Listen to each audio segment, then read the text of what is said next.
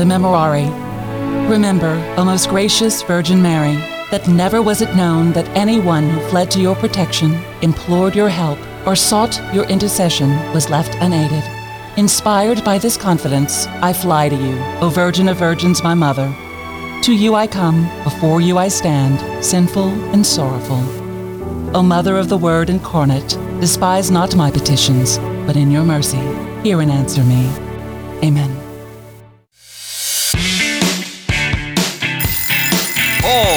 Across the Gulf South. It's 7 a.m. Time to wake up on Catholic Community Media. Good morning. You're listening to Wake Up. On this beautiful Wednesday morning, you are tuning your heart to the truth. I'm Gabby Smith along with David Dawson and Johnny Abear. Hey guys, good morning. Good morning. Hey, Johnny. Hey, buddy, it's a it is a when's he coming day because that's our gospel. Uh, that's, just, that's the question. When's he coming? But it's All a good right. good to be back with you. Missed you guys last week. Yes, it's it's good to have you back. You've been out uh, playing golf, uh, representing know. Catholic Community Media, right? Uh, some people just have to you know suffer and do their duty. Yeah, I know that's tough. club. Thanks. Thanks. It's so bad. I, I, Thanks for working that told hard for Father, us. yeah, well, it was bad. We had to have a confessional there for all the golfers coming off. But you know, Yeah. that's- Yeah, I bet you that's did. where you need it. no, all, all kind of great events this time of year. Lots of fundraisers, and so we, uh, we hope all those are successful. Yeah. But uh, let us get our day started off with prayer. We're going to remember. We're asking the intercession of Saint Antonio de Santa Ana Galvan this morning. So stay tuned for his story as we pray in the name of the Father and of the Son and of the Holy Spirit. Amen. O Lord, we come to you this morning in gratitude and in thanksgiving, asking for only one thing the grace to do your will so as to bring glory to your holy name. Lord, please today open our eyes and our ears and our hearts to receive you in the most ordinary of events and people. Give us the patience when the world is not patient, mercy when the world seeks vengeance, humility when pride seems to be celebrated, and charity when love is distorted. May we use the gifts you've given to each of us to prepare for your return, and may you find us acceptable on that glorious day. Come, Lord Jesus, come. In the name of the Father, and of the Son, and of the Holy Spirit, amen. Beautiful prayer. Amen. Yes, thank you so much, Johnny. Well, our saint of the day is Saint Antonio de Santa Ana Galvan. We Very will learn good, more about very this good. saint later on in today's show. Well, we've, been practicing. practiced and Yeah, just wondering who's going to say it. So All I'm just going to say is pray for us. That's all I have to say. So, Pray uh, for us. Yes. I actually don't know much about this saint, so I'm looking forward to learning a little bit more later on in today's show. Yep. But at seven after, we have Johnny's gospel reflection that will be coming up. Stay tuned. Johnny always has some wonderful insights on today's reading. In 18 minutes, Peter Finney joins us. He is the editor of the Clarion Herald, the official Catholic newspaper of the Archdiocese of New Orleans, and today he will update us on what you'll be finding in this week's issue in the Archdiocese. In 35 minutes, Joseph Heschmeyer joins us. He's a Catholic author and he's talking about his book called The Eucharist is Really Jesus as we continue along in the Eucharistic revival. Uh, we'll be talking to Joe about this. And in 48 minutes, Dr. David Whidden joins us. He's a professor of theology over at Franciscan Missionaries of Our Lady University in Baton Rouge, also known as Fran U. And he will be joining us for our Catholic 101 segment. Today, we're talking about something quite interesting, and I'm sure a question that we've all kind of maybe asked ourselves at one point in time. What happens to babies who pass away before they are baptized? right. Yeah. What happens? Yeah. So maybe it's a question we've always wanted to ask and we're too afraid to ask, or Mm-hmm. something we maybe already know the answer to. Well, Dr. Whidden will dive deeper into this question and tell us the answer. So, and uh, real quick, stay tuned. We are giving away the last two tickets for the Fullness of Truth conference. So stay with us. We'll be talking about this throughout the show today. You might want to stay close to our Facebook Live video that is Wake Up Wednesday to win these tickets. Because you're going to have to comment, I want the tickets in the comment section. So last day to win the last two tickets. Stay with us. We have your gospel and reflection coming up right after the break. It is five past the hour on Wake Up.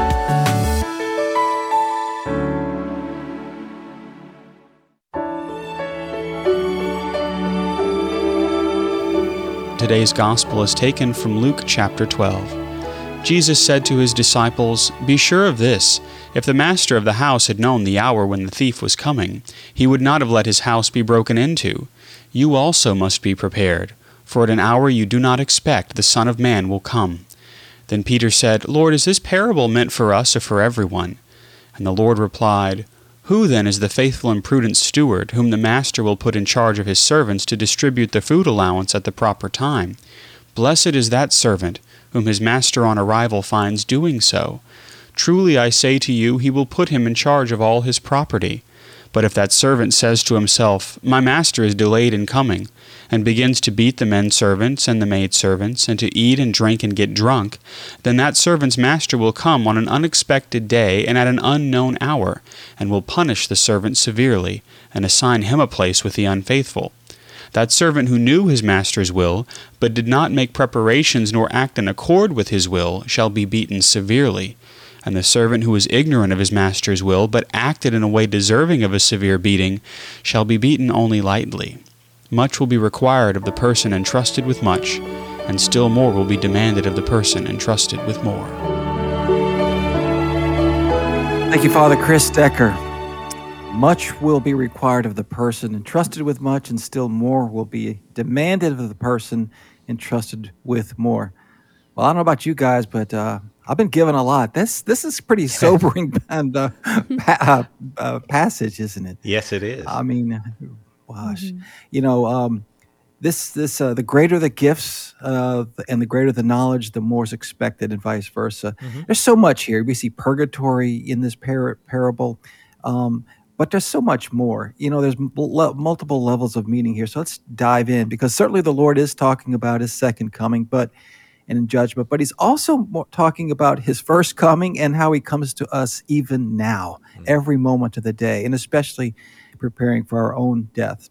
So let, let's dive in. So, so the first thing that hits us is this we should have this ardent desire of being, of hoping that the Lord comes and soon. Mm. Uh, but if on the other hand, you know, when we think about that, there's some kind of fear or something or, or trembling sets in, then like a thief breaking in, says a Lord, then then something is wrong. Our barometer should kind of kick in a little bit and say, what are we afraid of? Because mm-hmm. if we're not, if we're afraid of death, maybe we're not living life to the full that the Lord is asking us to live. I mean, think about it. He trusts us here. He trusts us. That says a lot that we should trust ourselves as well. Mm-hmm. So here's kind of a, some, I'm gonna give some sayings today. Maybe some of this will hit home. So we lock the doors against evil, but your best defense is to give Jesus your keys. Okay. And here's another one.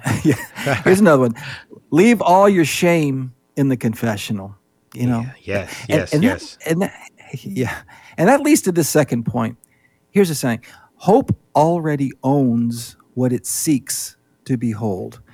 And what do we mean by that? Mm. You know, hope has substance. It has a reality. It has a now to it. And the most powerful proof of this is the Eucharist. The Eucharist is hope risen from the dead now given to us. We taste heaven. We experience that. We we we uh, sent have a sense of the aroma of eternal life every time when we receive this, uh, our Lord. You know, I think about that. Uh, there, you may remember that movie called Hope Floats.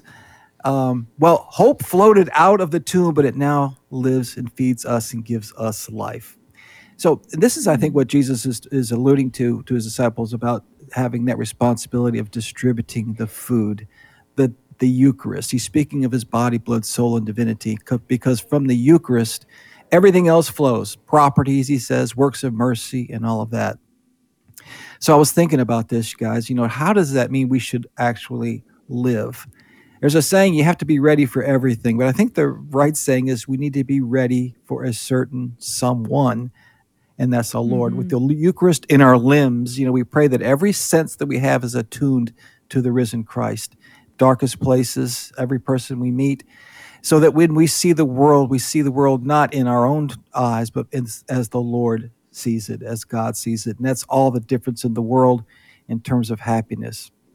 So, so it comes to these questions, you know, what should and could we be doing with our life now such that if the Lord comes today, whether it's the, fi- the end of the ages or it's our own life, that we can hold up our high, our head high and smile to greet him. Mm-hmm. You know, and I love these, some of these things. listen is this, in the end, we shall get what we served.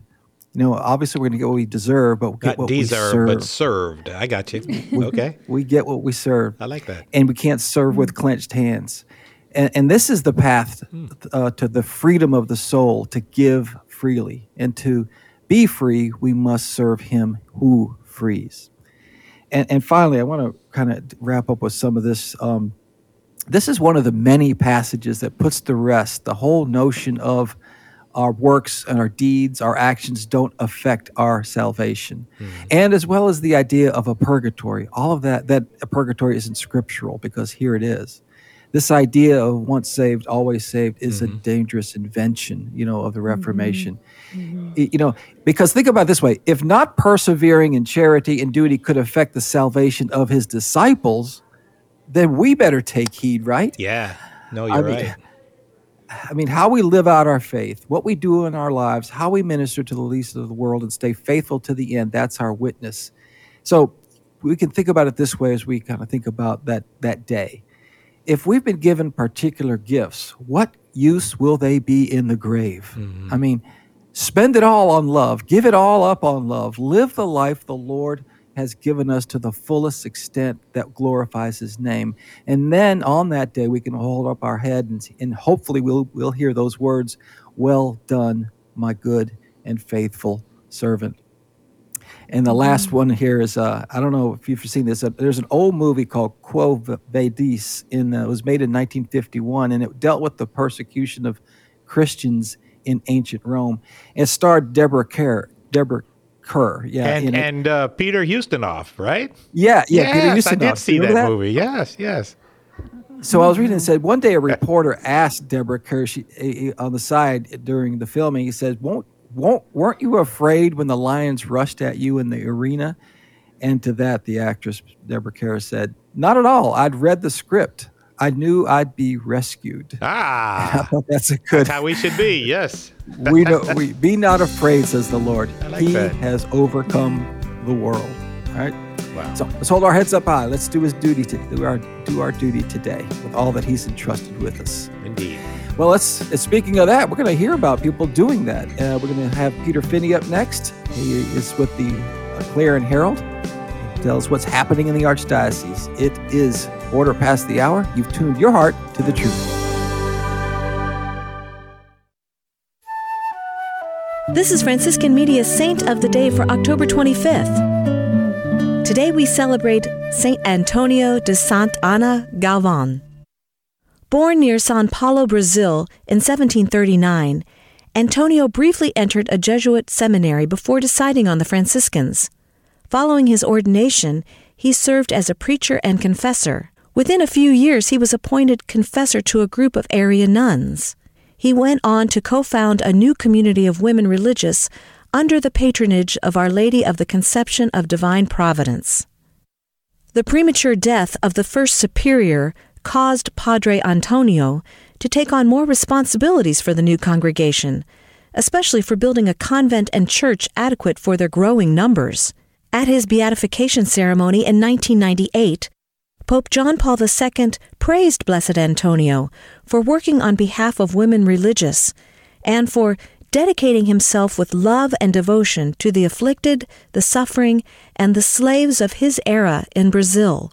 His authentically Franciscan faith, lived and spent in serving his neighbor, should be an encouragement to imitate this man of peace and charity, the Pope concluded. There's more about the saints along with inspiration and Catholic resources at our website, saintoftheday.org. From Franciscan Media, this has been Saint of the Day.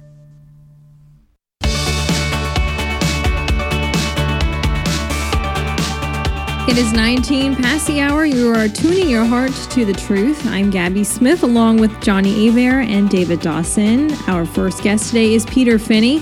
Peter is the editor and general manager of the Clarion Herald. The official Catholic newspaper of the Archdiocese of New Orleans. Good morning, Peter. Thanks for being with us today. Hey, Gabby, thank you for having me. I appreciate it. Well, let's jump right on into this week's issue with the first story. You are discussing about a special gathering of men and women religious in the Archdiocese, and they had a special collaboration with college age students to kind of give them a behind the scenes of what they do.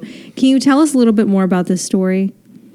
Yeah, it was a great idea. The, the new uh, director of the Office of Religious is Sacred Heart brother Ron Travers, and uh, he said he tried this in other dioceses where uh, to kind of gather uh, religious in one place for for mass and then have some fellowship. But then the other aspect of it was to kind of uh, invite college age students to kind of listen to a, a couple of very br- two or three very brief kind of testimonies from uh, different young religious men and women, and uh, it it happened at Saint, Holy Name of Jesus Church uh, last Sunday, and uh, it was great. They, they had seventy seven. Uh, men and women religious uh, came up and they processed in and they sat kind of toward the front, and then they set up little booths uh, at the end of mass, and they had they had pizza and and soft drinks, and and just kind of talked about uh, you know what has God meant to, to them in, in their lives and, and how do they make a decision uh, for a religious vocation? And uh, one of the, one of the uh, the, the comments uh, was from uh, John Guerra who is a scholastic uh, with the Jesuits and he talked about the importance he he kind of, he just found the importance of reading the gospel uh, that that really spoke to him reading one gospel all the way through and letting and letting God's word soak into his heart. He said it it really it changed his mm. his whole perspective changed his life. So uh, that was one kind of idea. And all these people were in their 20s and 30s, so it was a really good mm. witness uh, to to these college students. Wow, and what a wonderful opportunity and so relevant. Uh, we need more vocations, uh, especially in our listening area and around our country. So, this is great to, to answer that call. Uh, so, thank you so much for covering that, Peter. A wonderful story we'll check out. Well, actually, All Saints Day is next week, which blew my mind because I, I thought November was just two months away, but it's not. Uh, tell us about what the Archdiocese is doing for All Saints Day. Well, you know, in New Orleans, All Saints Day is really like it's like the Super Bowl for, for the for the archdiocesan yeah. cemeteries. I mean, it's it's where people go and they really, if they have not visited their loved ones, you know, they they they make the effort to go and pray uh, at at the gravesite of their loved ones. And the Archbishop writes a column about what All Saints Day means, and really, he said, really the focus of the day, the, the prayer, it's an opportunity for, for all of us to thank God for the, the, the devout lives of the saints and, and ask them to pray mm-hmm. for us and, and continue to inspire us by their example. And he said, really, you know, it's not just the saint, the, the recognized saints in heaven, you know, I said, all of us, all Catholics, all Christians are called to be saints, and uh, and we're you know we are and, and saints are people with flaws. You know, mm-hmm. people uh, don't uh, they, they don't live perfect lives, but uh, you know these are people who live ordinary lives but have extraordinary love for God and for others. And mm-hmm. so the Archbishop is stressing that a call to holiness uh, to, to, all Catholics, uh, especially on All Saints' Day, as we remember our, our beloved. Mm-hmm. Yes, and the Catholic schools just uh, have wonderful celebrations. All Saints Day, you see the kids dressing up, and it's just a wonderful time uh, to really reflect and to learn more about different saints, and also to learn more about the wonderful saints to be that are right in our own backyard from New Orleans. Uh, such a special place as well for them. Thank you so much for that, Peter. Looking forward to learning a little bit more and attending. You have a special section called Eternal Life in this week's Clarion Herald. Can you tell us a little bit more about it? Yes, we do this annually around uh, All Saints Day, and and really uh, it's it's really a good resource because it gives people uh, the uh, schedule for All Saints Day masses and all of the tombs, the, the graves all around uh, the archdiocese. So we have that list, and then we have just a number of uh, other stories about what's going on with the. Uh, uh, it, there's a big story about an effort to restore tombs uh, in St. Louis Cemetery Number Two, oh, wow. and they're starting with uh, mm. the uh, the society tombs. Society crafts uh, uh, the, the craftspeople who were buried uh, in the society tombs, which is kind of because there's been really no ownership for many for many decades. Uh, it, it's really in kind of bad shape, and the, and a tree is kind of growing up through the tomb. Well, the interesting thing about it, they're not only restoring it, but they're they're working with the New Orleans Master Crafts Guild, and and they're getting interns to come learn kind of secrets about how to how to properly restore and use plaster and and how to how to do things with your hands. Mm-hmm. And so you're not only restoring tombs, you're helping uh, apprentices learn a great trade, which is a high-paying trade.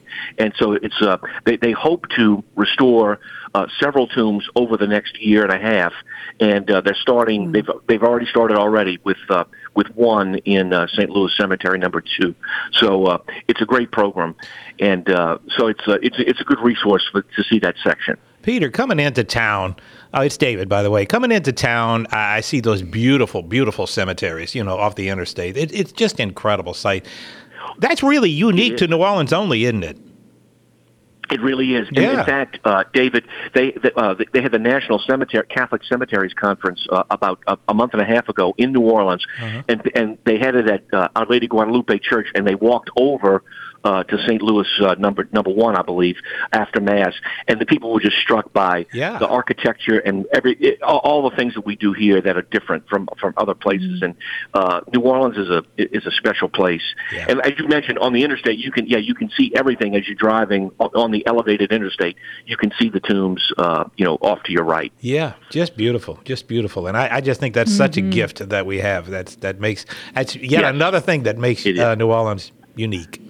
Yep. Yeah. Yeah. So much history. Mm-hmm. And Peter, another thing that makes New Orleans unique, it seems like every week there's a different church parish that is celebrating either their 300th anniversary, their 200th anniversary. But St. Teresa of Avila is celebrating 175 years. That is incredible.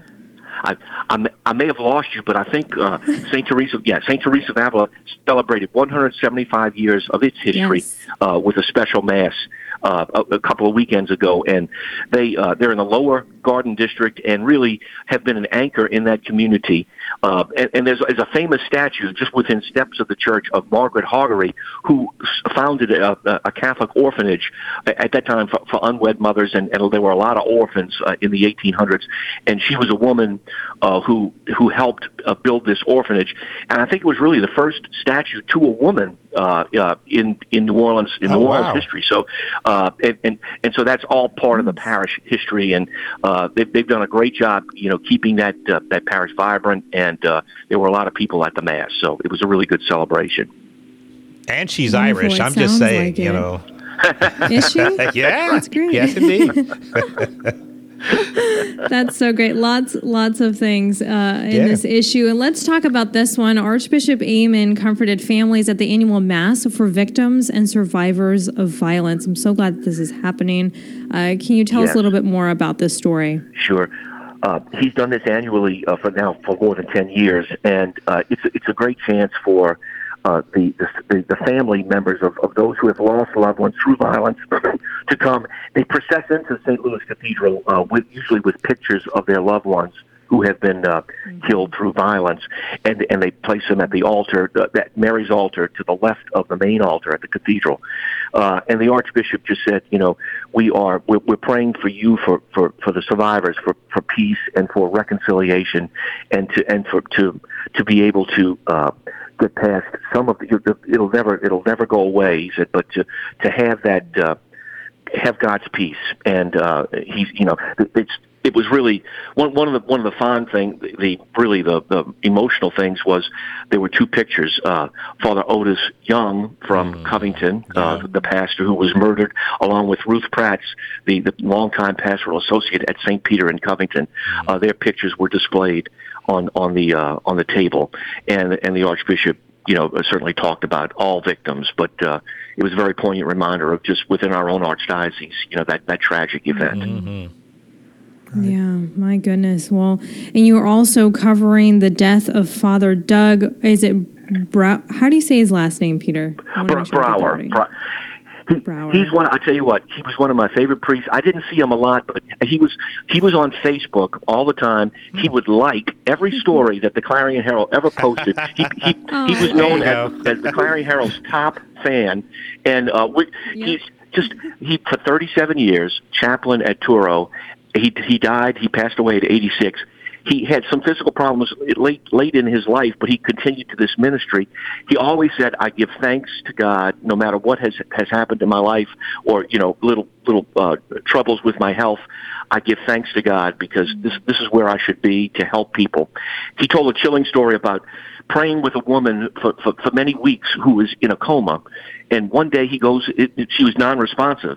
He went into her hospital room she was sitting up with, talking to the nurse and and he said you don't remember me but i came in and i've been praying with you she says, and the lady told him i remember you you came in every day and you prayed with Oh, me Oh wow. and so she she was although she was in the coma she knew that she was being prayed for by him Wow. he said that story gave him chills and uh it you know it's an incredible story about the, the power of prayer Beautiful. Amen. That Absolutely. Peter Finney, editor of the Clarion Herald. Thank you so much for being with us, Peter. thank you so much gabby appreciate it All right, pick up your copy of the Clarion Herald at church this weekend in the Archdiocese of New Orleans or go to clarionherald.org to read all of these stories and more. Oh my goodness, stay with us. It is half past the hour on Wake Up.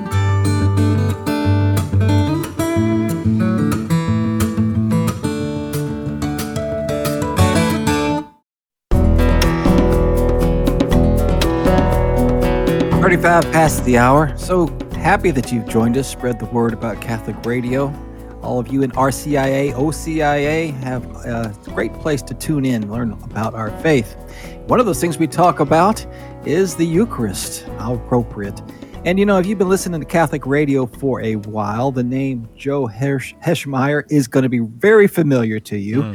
And we're really pleased this morning to have Joe join us this morning. Good morning, Joe. Good morning.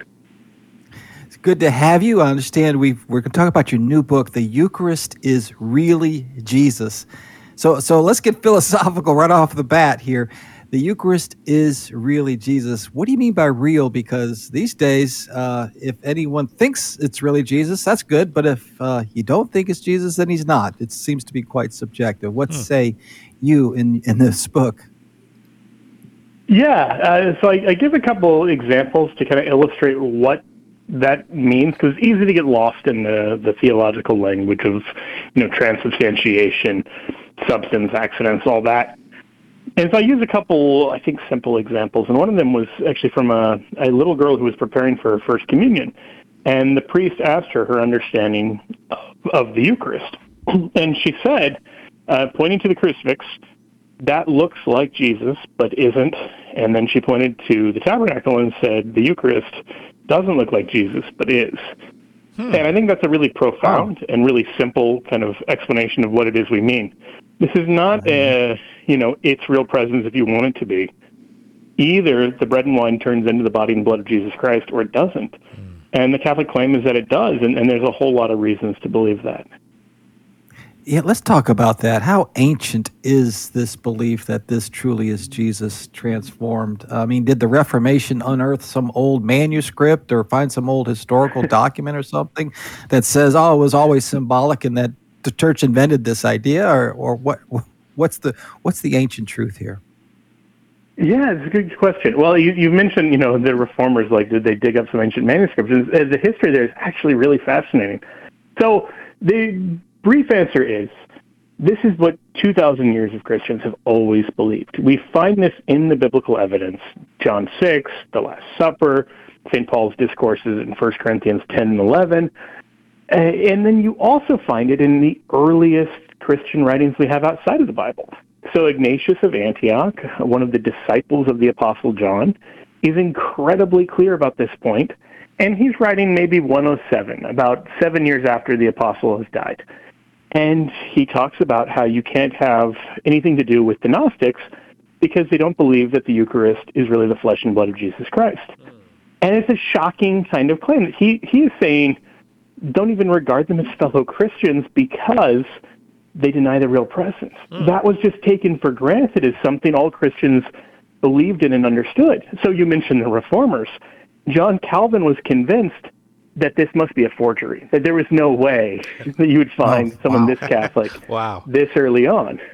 And so he's really dismissive. Now, in, in Calvin's defense, at the time during the Reformation, there had been all sorts of, of documents that people had believed were real that turned out to be forgeries. You know, the early Middle Ages was not a great time in terms of document verification. And so hmm. I understand why he thought it was a forgery.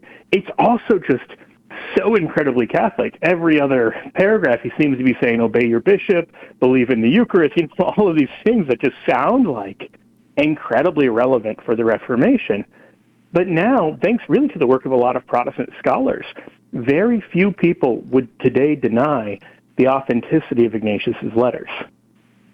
Wow, and then that course brings up the whole issue of uh, of the priesthood and the necessity of that. So it kind of, I could see how it could be a, pile of dominoes for them to, you know, for for some.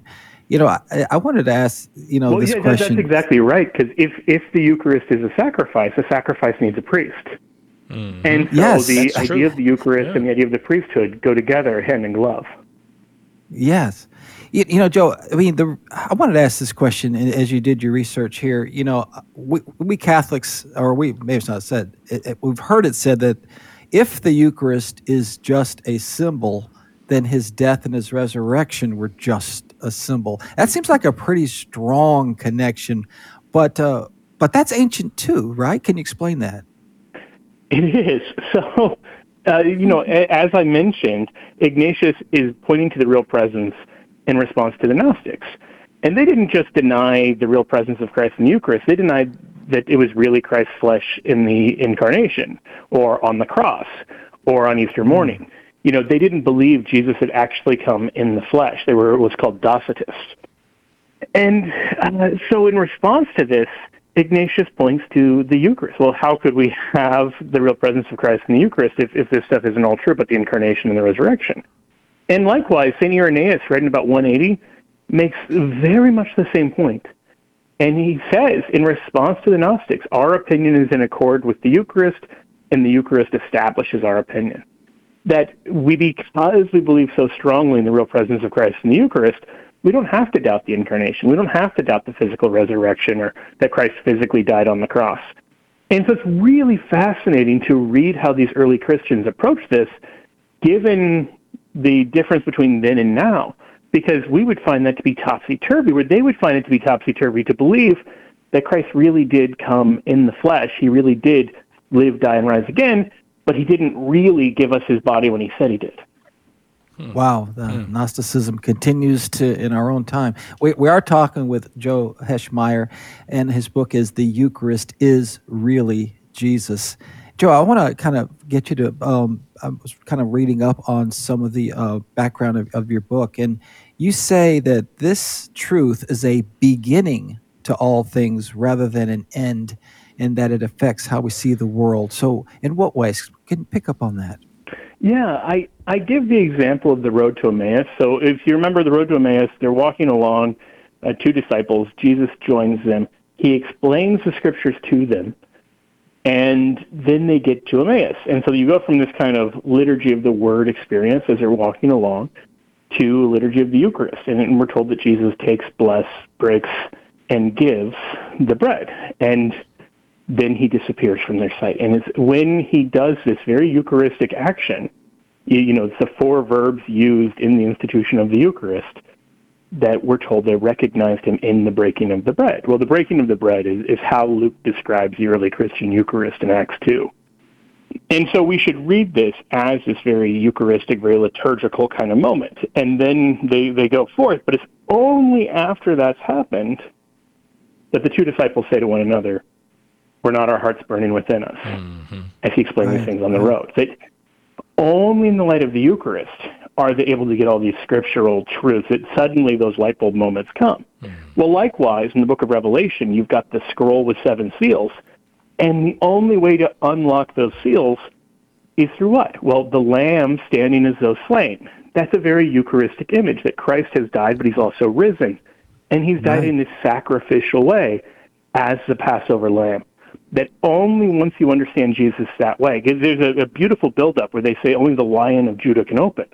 But what they see isn't a lion, but the lamb, and the slain lamb, but a slain lamb that is still nevertheless standing. And so it's this great series of paradoxes that our Lord is both lion and lamb, that he's slain but standing, and that he's the victim and the priest of the sacrifice. Like this is what's once you get that, then these things that would otherwise be sealed, it's like they're unlocked. Hmm. Wow, that's beautiful. I guess, and then, and obviously, as we partake that in our own bodies, we have to see our own bodies, our own destiny in a very different and beautiful way, right, Joe? So, uh, yes, before we run out of time of, here, one of my favorite things to explore. Mm. Yeah, oh, ahead, and and we can yeah. I just want to make sure people know how they can get a copy of the book, uh, Joe. It's uh, the Eucharist is really Jesus. So how can we you know, learn more and get a yeah get a any, anywhere good Catholic books are sold or Amazon. But I always send people to shop.catholic.com, which is the Catholic Answers website, because you can get bulk rates for really cheap. I think it's like twenty books for seventy dollars, which is like three dollars and fifty cents a book. Wow. That's so yeah, great. exactly. So if you've got a Bible study, you want to give it to your parish, or yeah. stock up the Adoration Chapel, whatever. Uh, there's, you know, we, we're not trying to get rich off this. Indeed. We're trying to get it into as many. That's right. Wow. And Joe, thank you for all you do on Catholic Radio across the across the world. Appreciate you very much. My pleasure. Thank well, you guys. God bless you. You bet. Stay with us if you've been enjoying our Catholic 101 series. We're going to pick up on that with David Whidden when we get back after the break. It is 45 past the hour on Wake Up.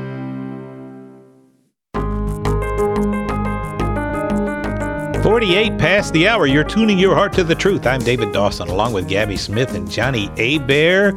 And you know we're go- we're just about to get to our next guest, uh, Dr. David Whidden. But Gabby, we got some gift uh, tickets to give away to the Fullness yes. of Truth conference that's coming up, not this weekend, but next weekend, November 4th and 5th. This is a national organization that put on puts on very, very powerful conferences, and this one is no exception. It's called the Eucharist and the Spiritual Life, and the whole thing is based on prayer. I've got a preview of the talks yesterday when I was talking to the to the folks in charge of this conference. It is pretty amazing. Matthew Leonard, a very dynamic speaker, uh, will be in town. We all know Dr. Brant Pitre. I mean, I'd go to a conference just for him alone. And then we have Curtis Mitch. Curtis Mitch is uh, one of the, uh, he has done the majority of the Ignatian Study Bible. What we're talking about is three very powerful theologians who actually talk uh, English, who actually speak uh, to folks like me and uh, teach us a lot of things that we did not know about our faith and then how to get closer to Christ in our faith. It's going to be based mm-hmm. on prayer, it's going to be based on the challenges of prayer, and it's going to be based on the Eucharist. So it is going to be amazing. Now, the tickets that we're giving away are uh, priority pass tickets. Okay, and so priority pass tickets that includes priority seating. You're going to get a front row seat, uh, an exclusive lunch on Saturday with the speakers. You get to pick their brains while mm-hmm. you're having lunch with them. That is a gift right there. And then it also includes a, a giddy bag, a giddy, a goodie bag at check-in. I don't know what a giddy bag is, but that'd be fun. And then, uh, giddy. yeah, yeah. And then, and then uh, this is ad- admission for Saturday and Sunday, of course. And so uh, uh, other meals aren't included, but these are these are pretty special things. So uh, we're giving two tickets away, Gabby. I think they should put in. I want the tickets in the comment on Facebook. Facebook. So jump on Facebook, check us out, and in the comment section, just say, I want the tickets. And you got two tickets.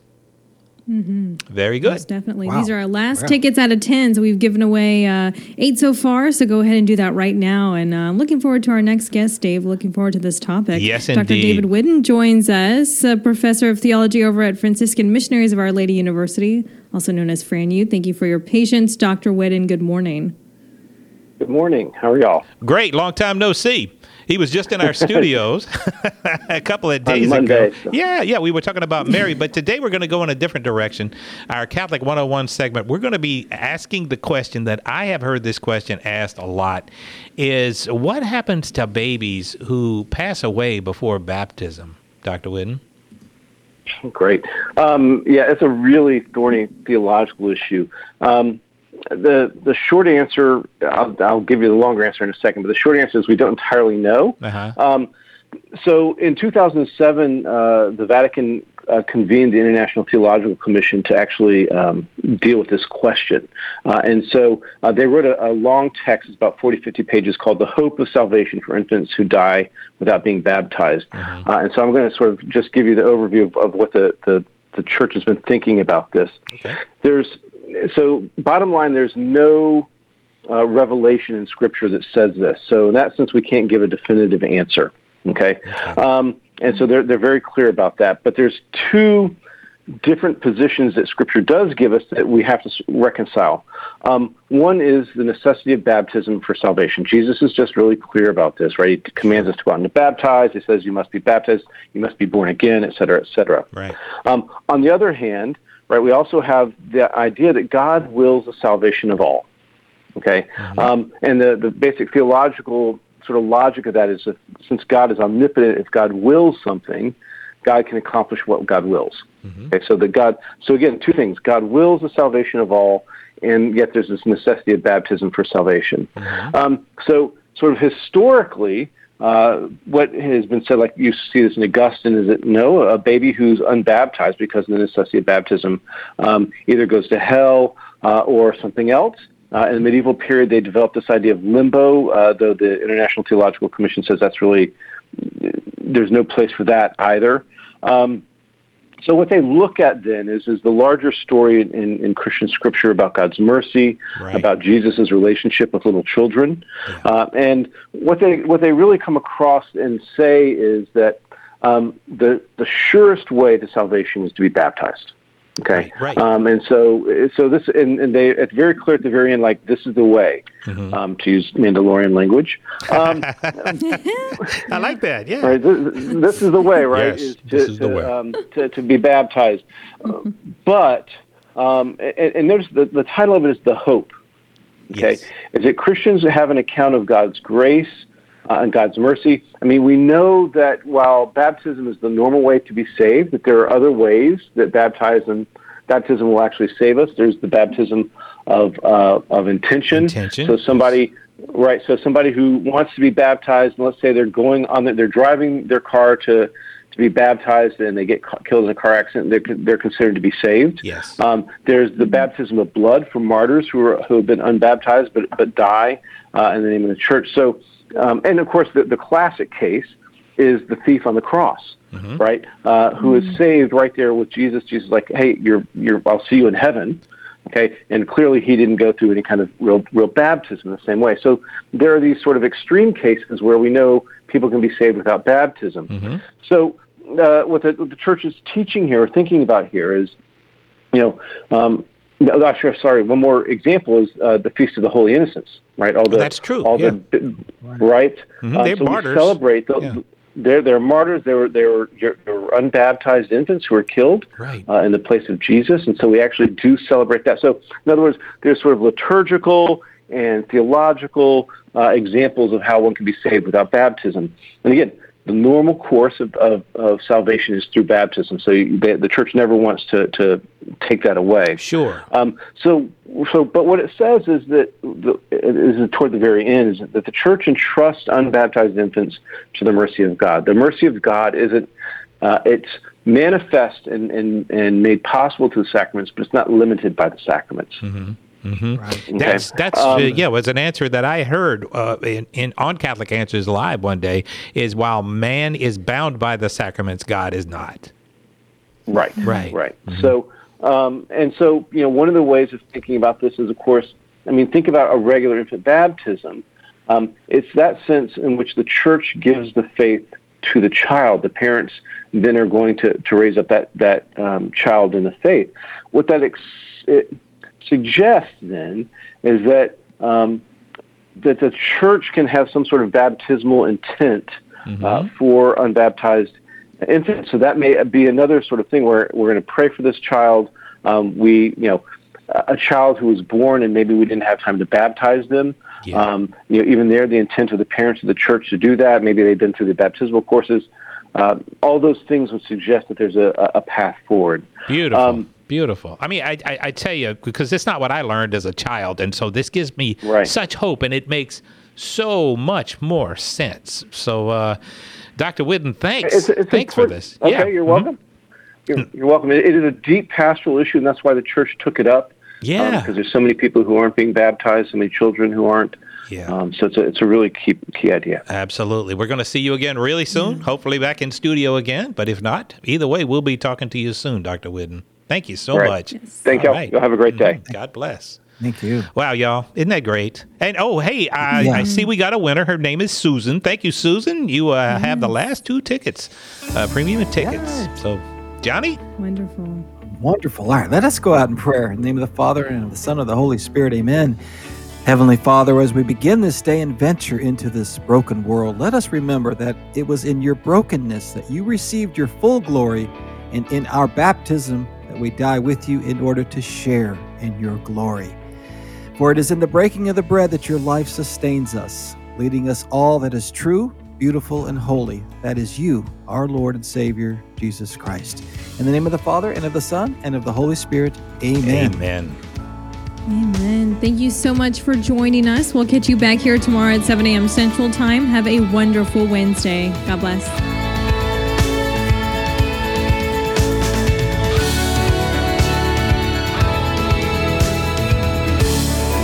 Wake Up is a production of Catholic Community Media.